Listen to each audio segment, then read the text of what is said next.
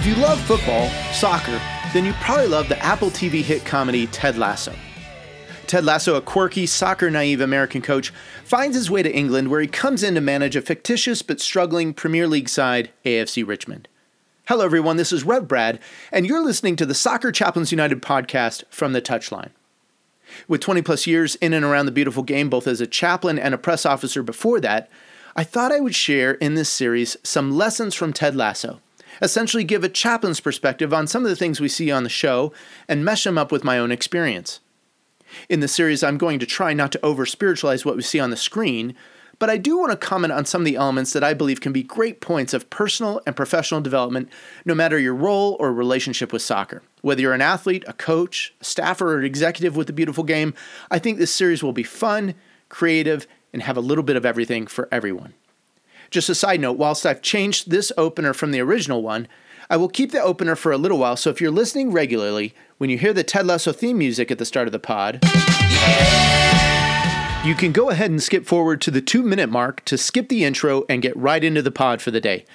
Thank you for listening to the From the Touchline podcast. Here we go with a lesson from Ted Lasso. He's found the space and he's found Just a little off foot, thinking he's going to go far post. Not strong enough with his right hand.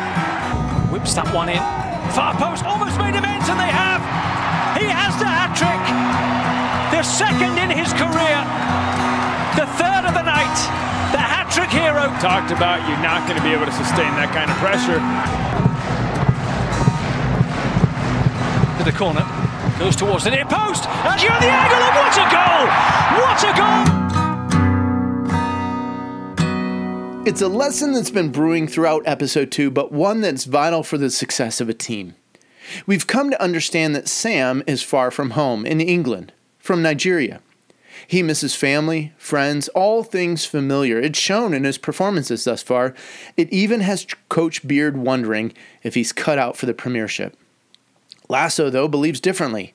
Sam just needs to, quote, get a little more comfy here. Lasso and Beard then begin to devise a plan centered around Sam's upcoming birthday.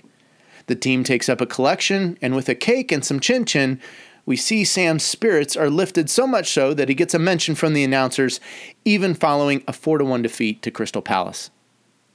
This lesson from Lasso gets at the heart of what happens when we honor people.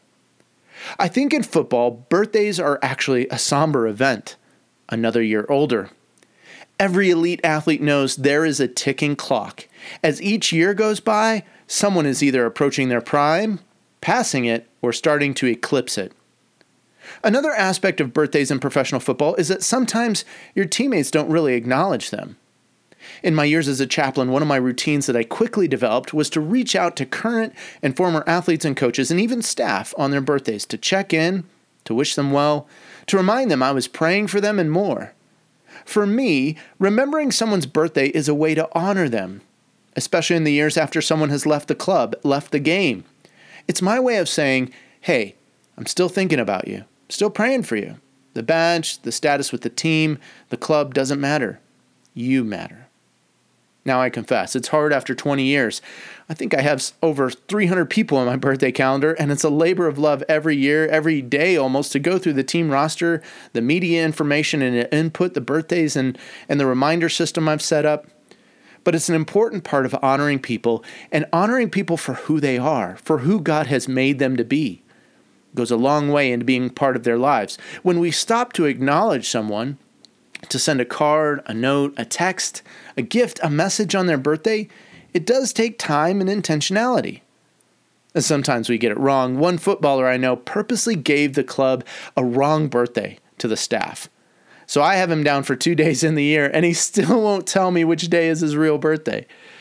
If you are a coach or an executive leadership position with a football club or team, let me encourage you to take the extra time to learn, record, and remember when people's birthdays are. It can mean the world when someone, especially unexpectedly, says and does something for your birthday. It's a point of connection and reconnection. It's a way to honor people, and when we honor people, they give us their best. They play differently, they work differently, they align loyalties. It can help us in more difficult moments to work through a particular issue because trust has been developed and we can humanize more of the game. In the spirit of this, I want to take a moment of personal privilege and give some birthday shout outs to several people who have birthdays this week and they've been part of the club that I serve, the Colorado Rapids, at one time or another.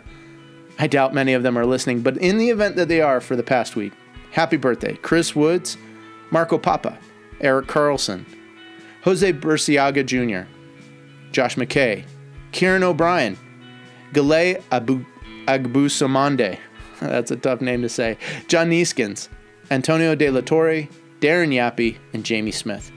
Love you guys, each one of you, and praying for you this week for your faith, your families, and your football. May God richly bless this year and season of life, and just know that Rev Brad is thinking about you and lifting you up. Well, thanks for listening to this lesson from Ted Lasso. This is Rev Brad coming to you from the touchline.